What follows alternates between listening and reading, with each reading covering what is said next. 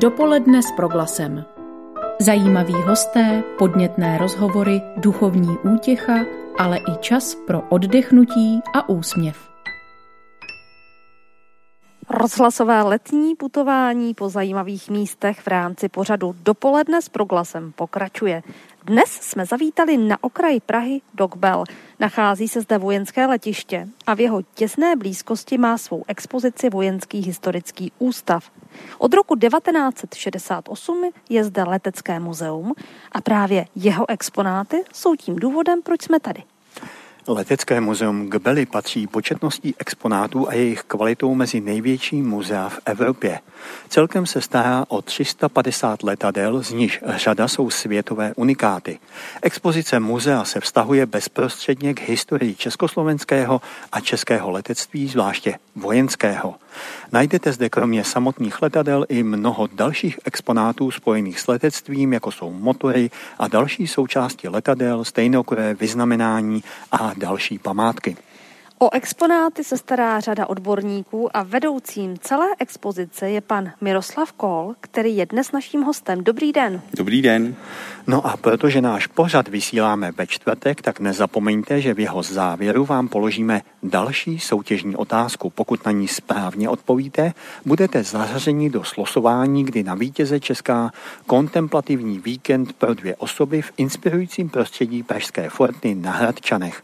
A čím častěji se do naší soutěže zapojíte, tím větší je vaše šance na výhodu, protože vítěze budeme losovat ze všech správných odpovědí. A nám nezbývá, než vám teď popřát příjemný poslech dnešního dopoledne s proglasem, kterým vás budou provázet Kateřina Rožová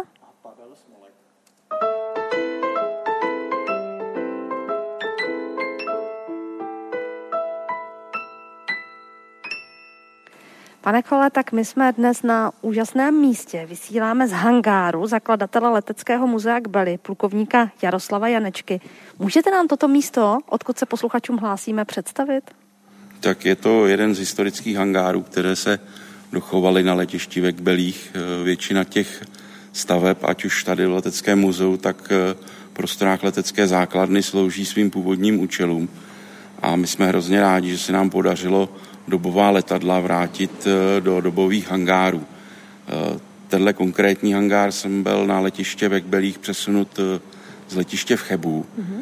a měl docela pohnuté osudy, protože během druhé světové války ho německá armáda přebudovala na kinosál pro své vojáky, jakožto kinosál a taková společenská, společenská stavba sloužil až do poloviny zhruba 80. let minulého století. Eh, kdy se potom v něm začal hromadit už jenom nepořádek a celý stav došel až tak daleko, že na stavbu byl vydán demoliční výměr. Nicméně v roce 2002 se podařilo získat eh, prostředky finanční na jeho opravu. Hangár byl opraven v podstatě, do, dá se říct, do původního stavu. Eh, na stropě je tmavá výdřeva, která je opravdu původní, takže ta je zhruba 100 let stará. Ta světlá výdřeva potom je samozřejmě nová a v roce 2003 zde byla zpřístupněna expozice počátků letectví v Československu od roku 1918 do roku 1924.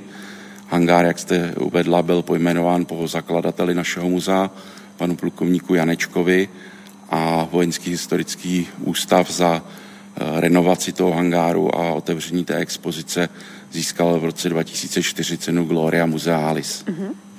Vlastně svým způsobem jsou exponáty i hangáry, ve kterých se nachází vaše exponáty. Můžete říci, které další typy zde třeba návštěvníci najdou těch hangárů? Tak máme tady jak tento hangár, který je typu Hard, tak potom dva hangáry e, typu Wagner, to jsou rakousko-verské konstrukce. E, těch hangárů Wagner tady na letišti ve Kbelích bylo celkem šest, z toho tři z nich se do dneška dochovaly. Dva používá naše muzeum třetí potom slouží jako e, příletová odletová hala e, zdejší letecké základny a e, jak jsem uvedl, už řada dalších budov je původních. Takže dá se, dá se říci, že podstatě o leteckou historii tady u nás eh, zakopnete na každém kroku.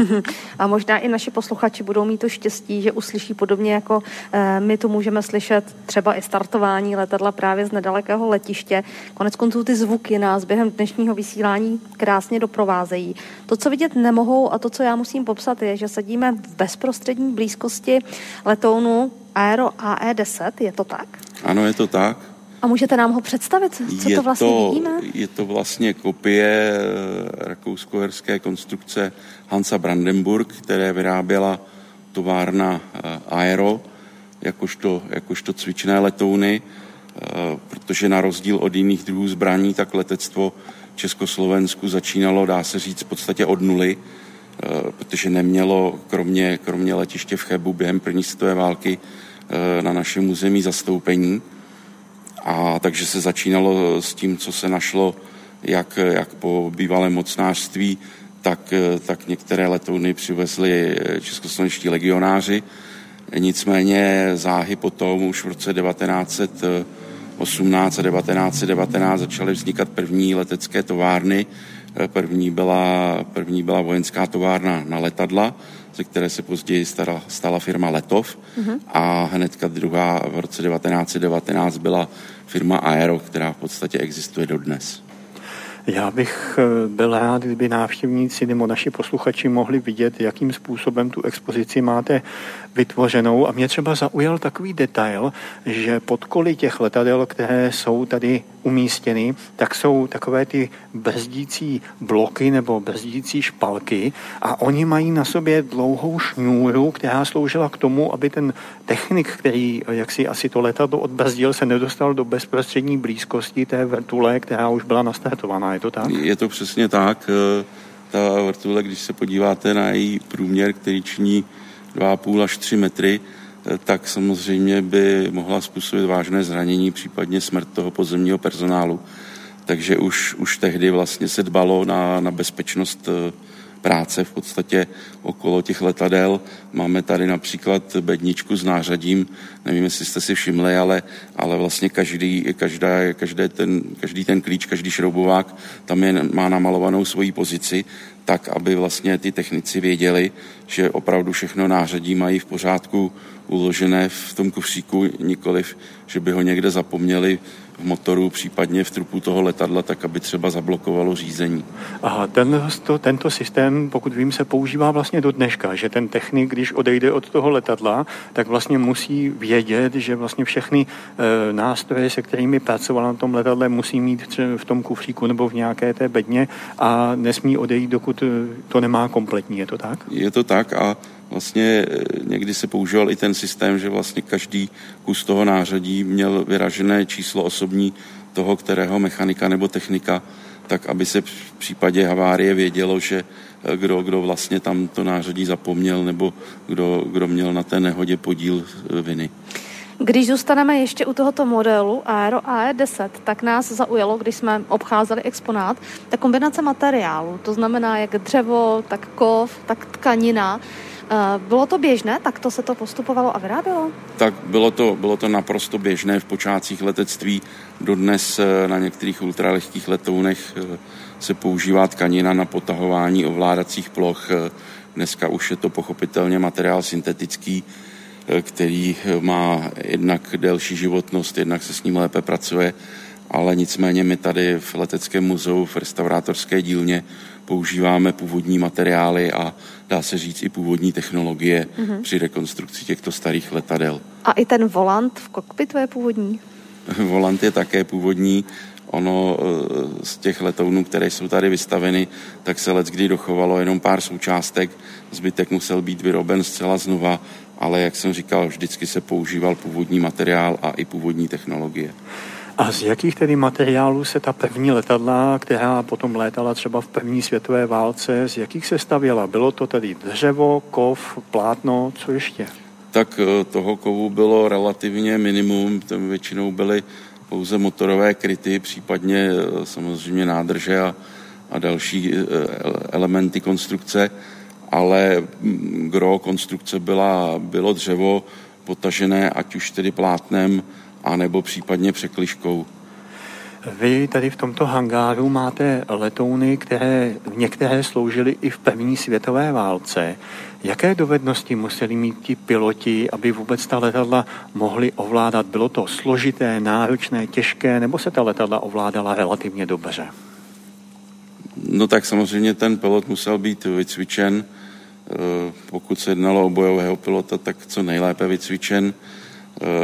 Eh, původně ty letadla ještě neměly synchronizaci eh, kulometu s, vlastně s chodem motoru a, a vrtule, takže do roku 1915 použití jaksi k bojové činnosti těch letadel bylo velmi omezené. I původní generálové na začátku první světové války v podstatě nevěděli, jak uchopit eh, použitelnost letectva. Eh, ty piloti se začali ozbrojovat víceméně sami, eh, nosili různé revolvery, karabiny do kabiny.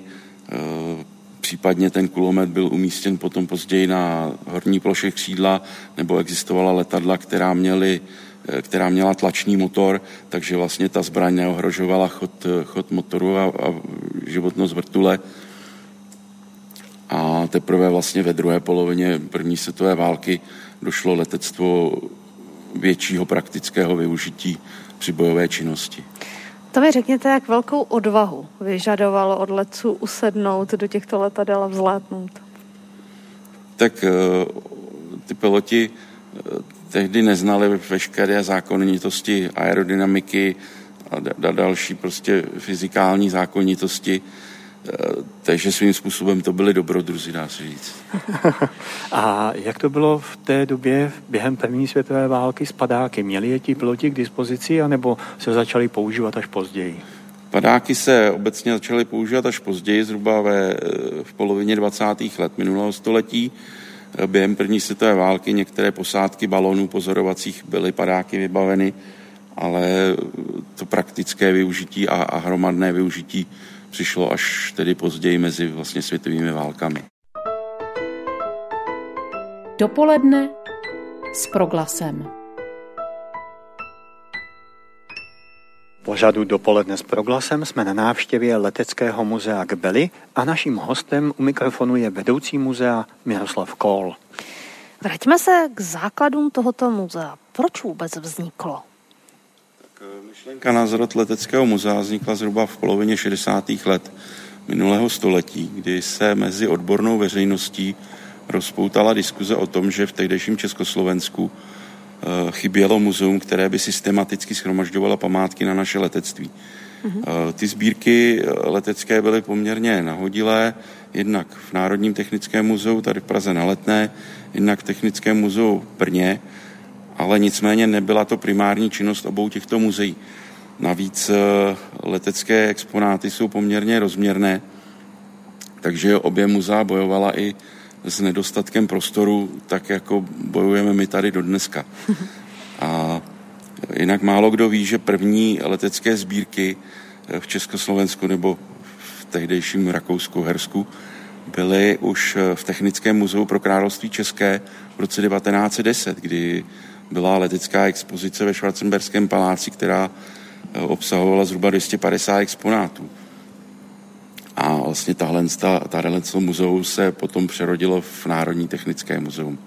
Mm-hmm. A na základě eh, téhle té diskuze, eh, která, která vlastně kladla otázky, jak dál v leteckém muzejnictví a jak vůbec založit muzeum, tak v časopise Letectví a kosmonautika vznikla taková diskuzní tribuna a jejím výsledkem bylo to, že tehdejší velitel letectva generál Vosáhlo eh, nechal vytvořit eh, leteckou skupinu v rámci eh, výzkumného zkušebního střediska 031 a ta začala tady na letišti ve Kbelích schromažďovat všechny tehdy ještě dostupné exponáty.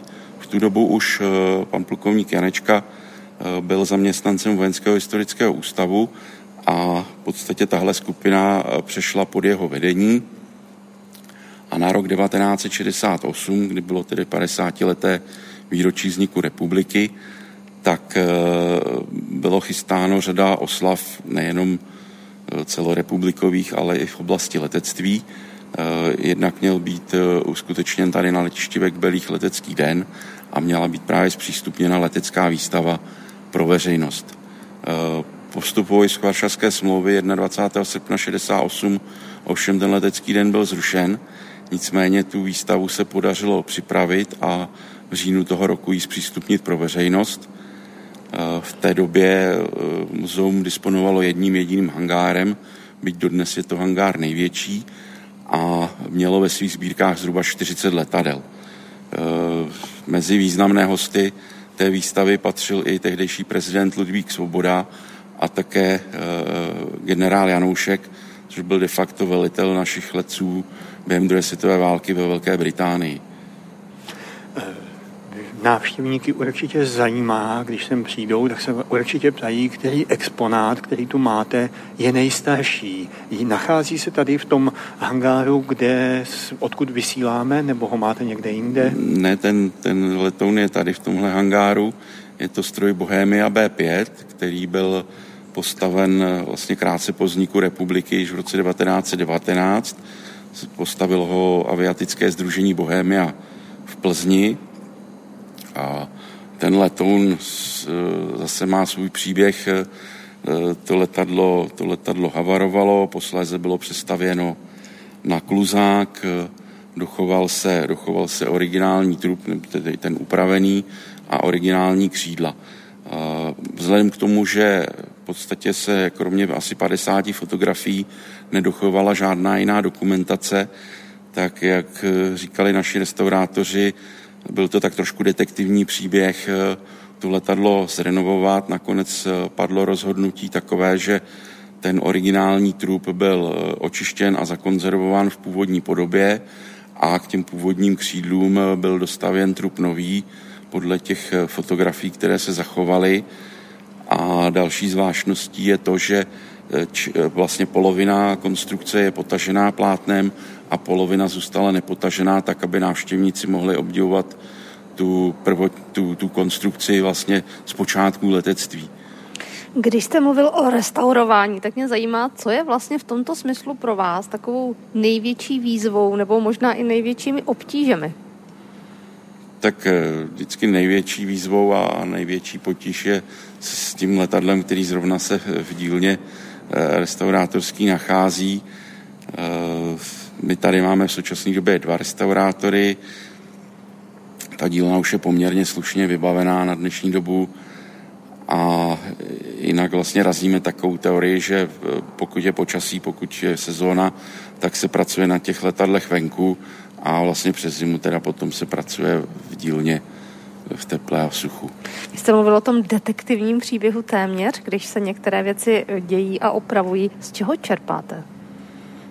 Tak ideální je, pokud se zachovala technická dokumentace, eh, včetně, včetně výkresové a fotografické. Eh, pokud se nezachovala, tak potom restaurátoři vycházejí eh, jednak ze svých znalostí, jednak z dobových zvyklostí, tak jak víme, že ty letadla se stavěly v minulosti.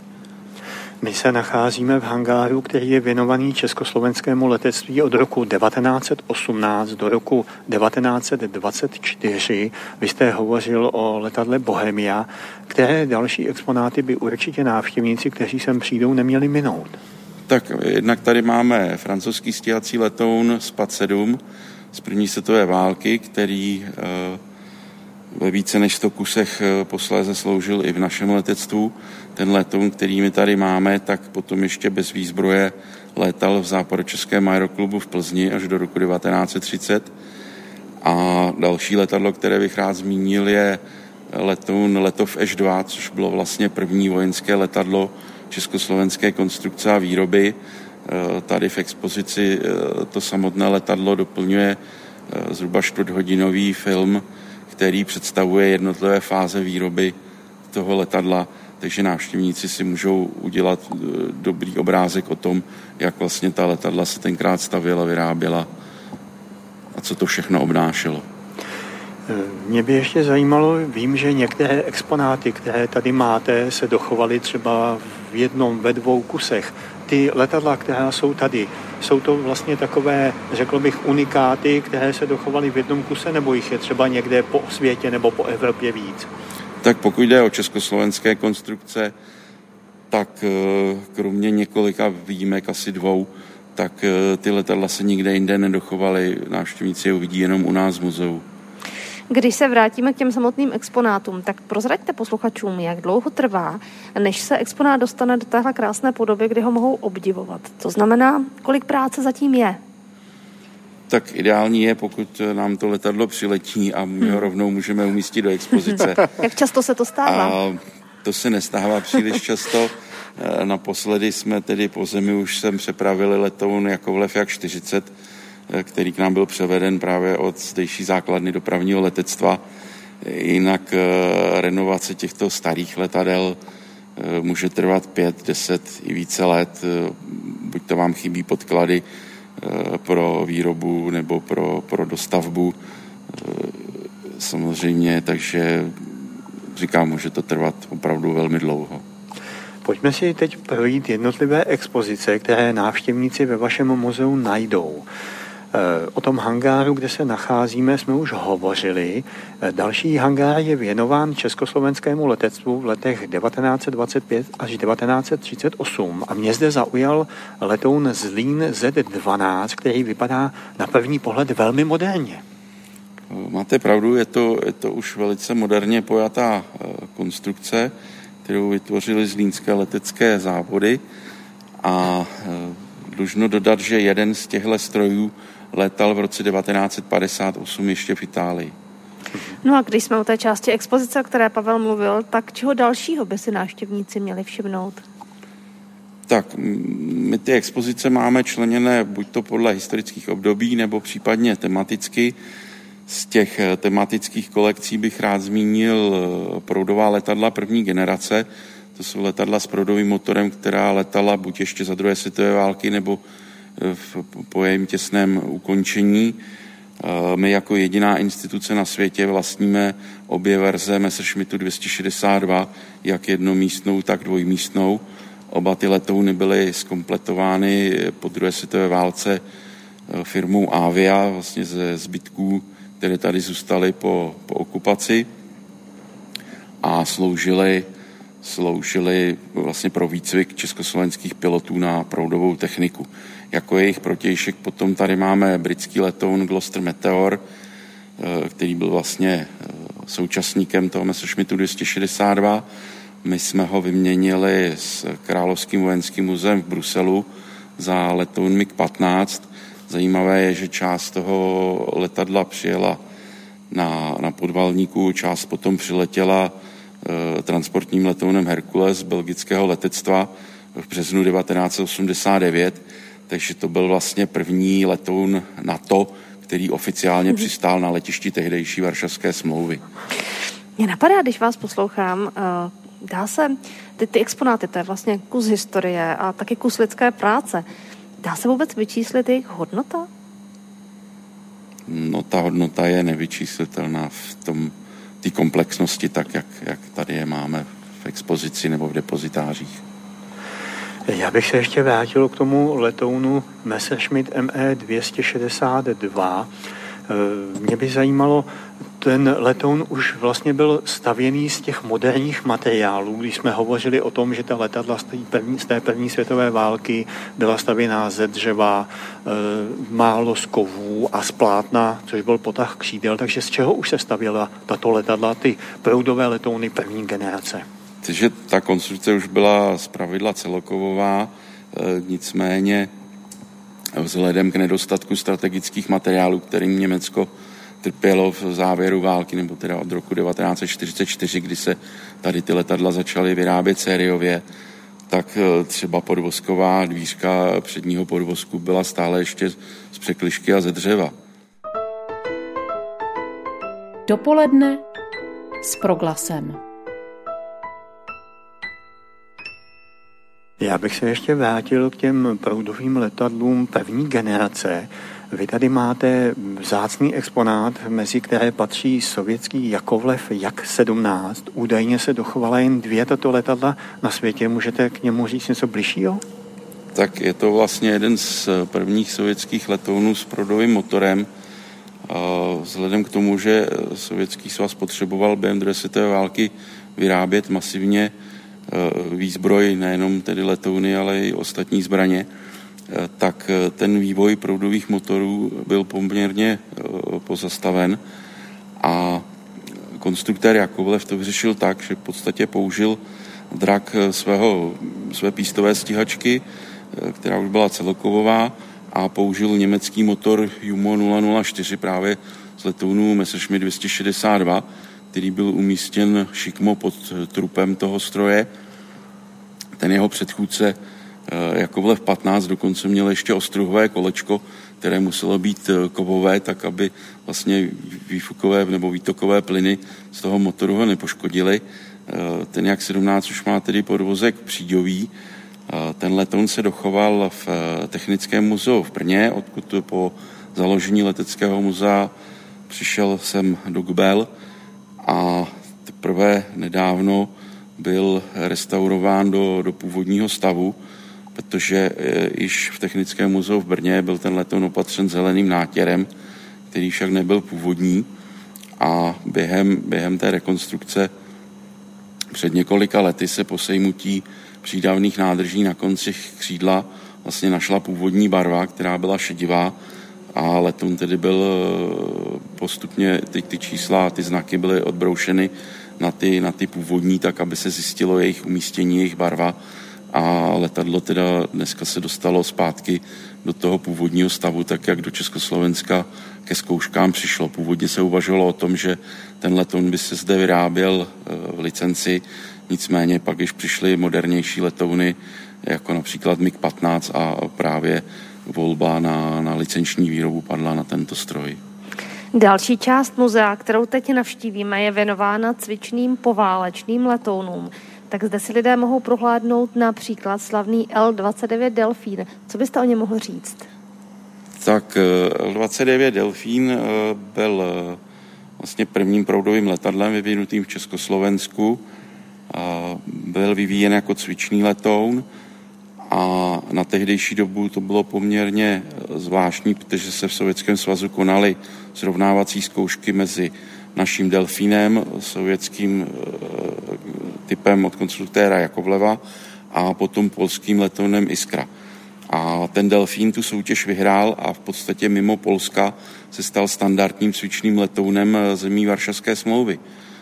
Takže opravdu zajímavý kousek. Mhm. A velmi úspěšný. Eh, vy už jste hovořil o tom vašem největším hangáru a tady představujete i československé letectvo po roce 1945. Nachází se zde na 60 letadel, z toho si můžou posluchači udělat představu, že ten hangár je opravdu veliký. Když byste měl představit třeba jenom jeden exponát z tohoto hangáru, který by to byl?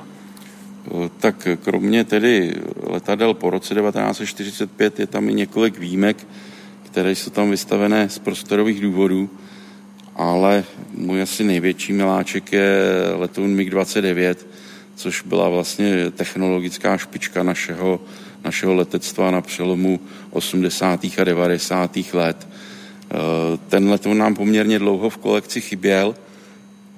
Nakonec se našlo řešení v tom, že se, že se uskutečnila výměna se Slovenským historickým ústavem Slovenské republiky, kdy jsme, kdy jsme tady to letadlo vyměnili za letoun Ilyushin 28, který se v našich sbírkách nacházel v několika kusech.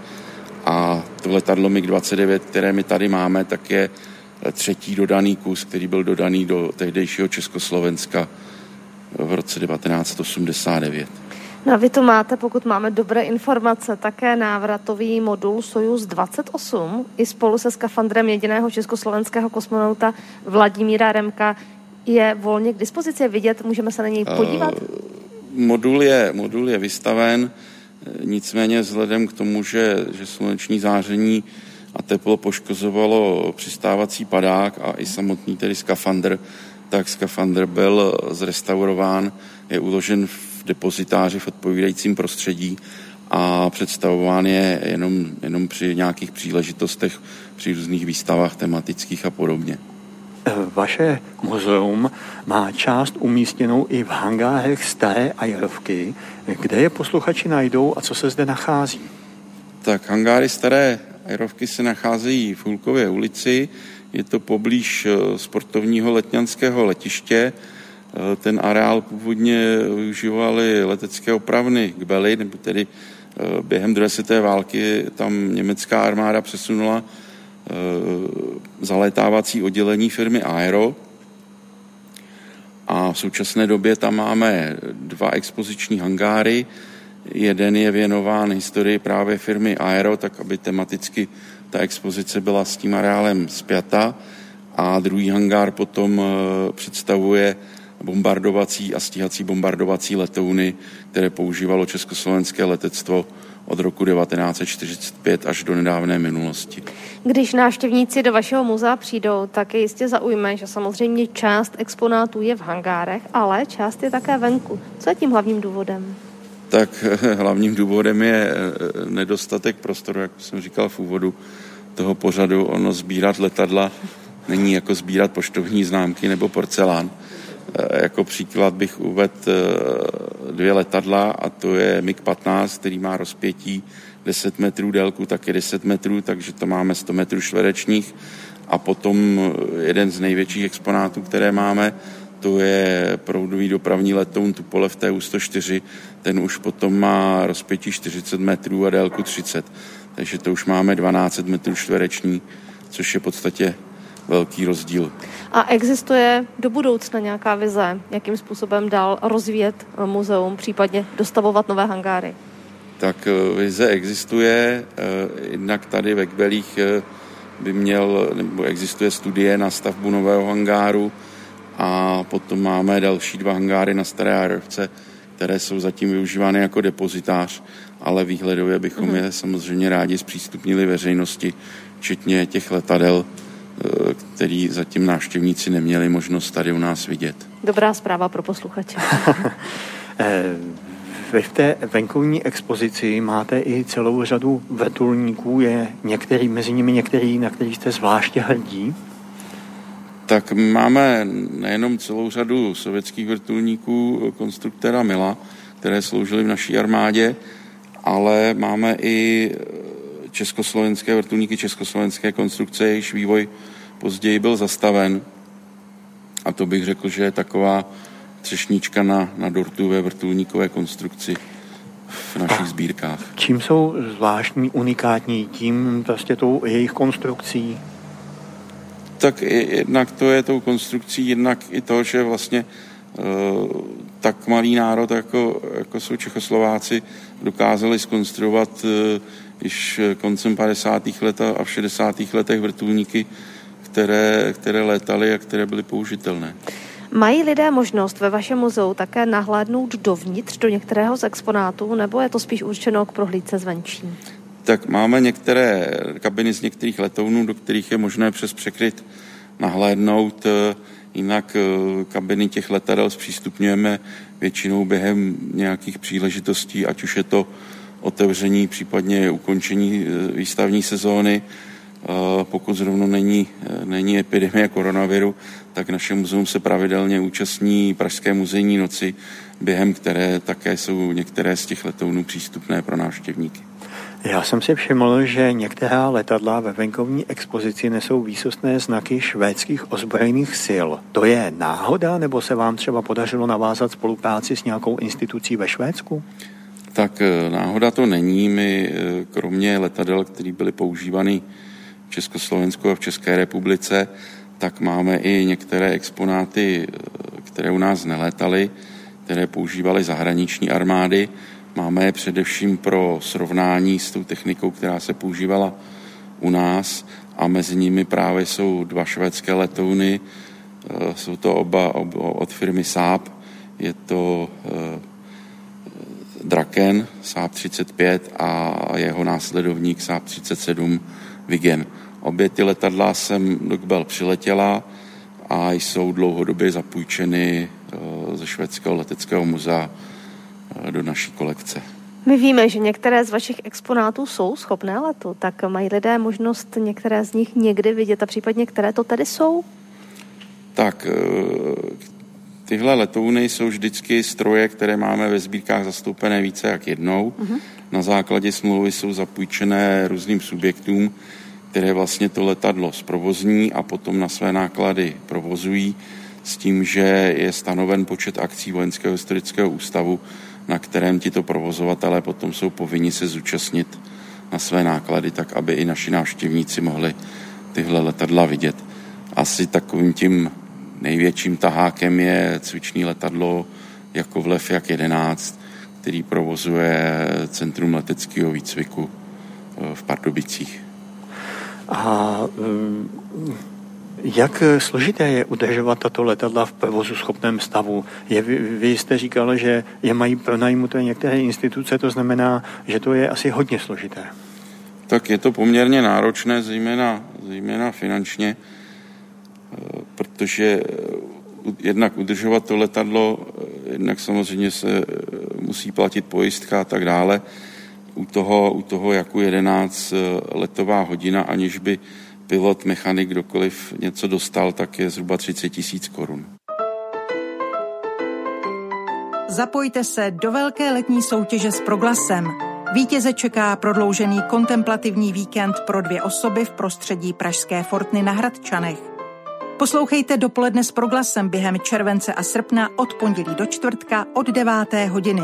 Každý čtvrtek budeme mít pro vás soutěžní otázku. Správnou odpověď vždy zašlete na mailovou adresu soutěž zavináč proglas.cz. Zapojte se kdykoliv během celých prázdnin. Šťastného výherce vylosujeme 31. srpna. Již odvysílené pořady najdete v audioarchivu nebo v podcastových aplikacích. Podrobné informace na 3x2tv.proglas.cz. A je to tady. Je čas na novou soutěžní otázku pro další týden a protože víte, že cena je opravdu hodnotná, tak se neváhejte zapojit. Pavle, je to na tobě. Je to na mě a já, pokud nás posloucháte už nějakou chvíli, tak víte, že jsme na návštěvě v Leteckém muzeu Gbeli a já mám pro vás záludnou otázku. Nebudu se vás ptát na toto letecké muzeum, ale na těsně sousedící letiště Gbeli. To se nachází v městské části Praha 19 a naše soutěžní otázka zní, od kterého roku slouží letiště Gbeli armádním účelům? Ještě jednou, od kterého roku slouží letiště Gbeli armádním účelům. A jak jste slyšeli, pro vaše odpovědi vám k dispozici e-mail soutěž zavináč proglas.cz. Ještě poslední minuty zůstává zasvěceným průvodcem našeho dnešního putování po leteckém muzeu v Praze k Belích jeho vedoucí pan Miroslav Kol.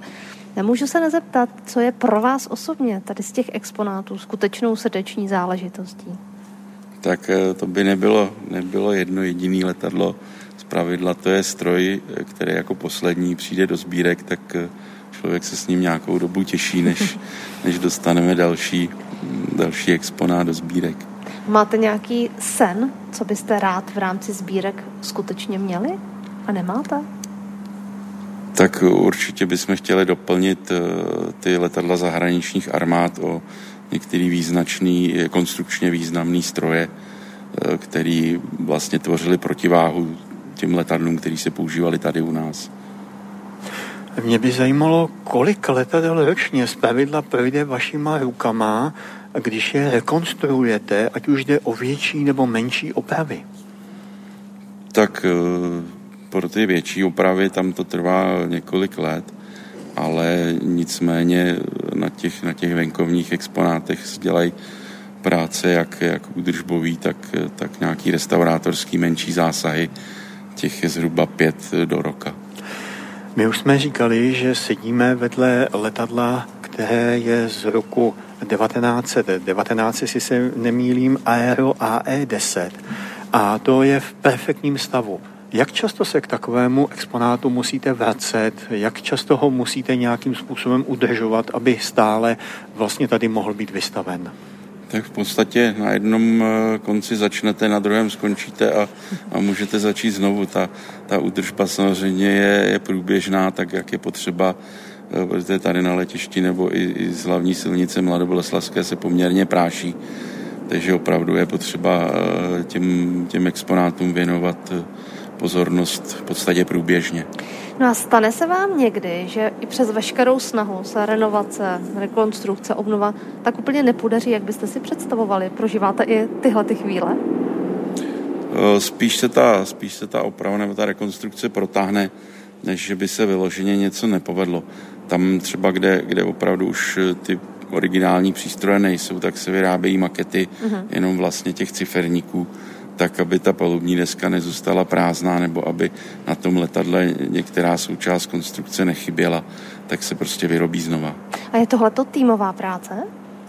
Tak určitě, já si myslím, že mám tady dneska tým pěkný a šikovných lidí. Eh, většinou si vycházíme stříc a v podstatě, když je potřeba eh, pomoc restaurátorům, tak i já musím přiložit ruku k dílu, případně při stěhování těch exponátů do expozic. A e, vy už jste to možná řekl, když není možné získat e, originální náhradní díly, tak jakým způsobem postupujete, když třeba potřebujete na letadle něco opravit, já nevím, třeba nějaké klapky, kormidlo, to znamená, že se to vyrábí celé znovu. To se buď to vyrobí celé znovu, případně pokud ta, pokud ta konstrukce e, jako taková je v pořádku, tak se, tak se znova potáhne eh, tím plátnem nebo tou syntetickou tkaninou. Pokud to nepodléhá nějakému tajemství či překvapení, tak můžete nám prozradit, na čem teď právě pracujete? Tak v současné době se pracuje na eh, turistickém letounu eh, Taylor, který zakoupila ve 30. letech firma Baťa uh-huh. a dochoval se pouze trup tady toho letadla už je vyrobená i kostra eh, křídla, takže až, až se veš, veškeré ty práce dokončí, což eh, bude za několik let, tak vlastně letoun bude kompletní, tak jak ho společnost Baťa používala. Já doufám, že naši posluchači slyší letecké motory, které tady zní z letiště k Beli. Já jsem tomu velice rád, že tomu tak je. Aspoň vidíte, že si nevymýšlíme, že pro vás skutečně vysíláme eh, odsud. A co vás čeká v nejbližší budoucnosti? Máte před sebou nějaký výhled toho určitě, jakým způsobem potom v těch opravách budete pokračovat, protože vy jste říkal, že vlastně na jedné straně skončíte, na druhé straně můžete začít, dalo by se říci, že na tom práce jako na kostele. To máte pravdu. Eh, jak jsem uvedl, tak eh, pokud je počasí a v letní sezóně pravidla je, tak se soustředíme na ty letouny venku, tak aby eh, také oni vypadali k světu a aby se návštěvníkům líbili. No a ten, ten letoun Taylor, to je opravdu práce na minimálně ještě dva nebo tři roky. Jak zasáhla epidemie do průběhu nebo do chodu vašeho muzea? Už jste se vrátili do normálu? Nebo přece jen jsou to ještě jistá omezení pro návštěvníky?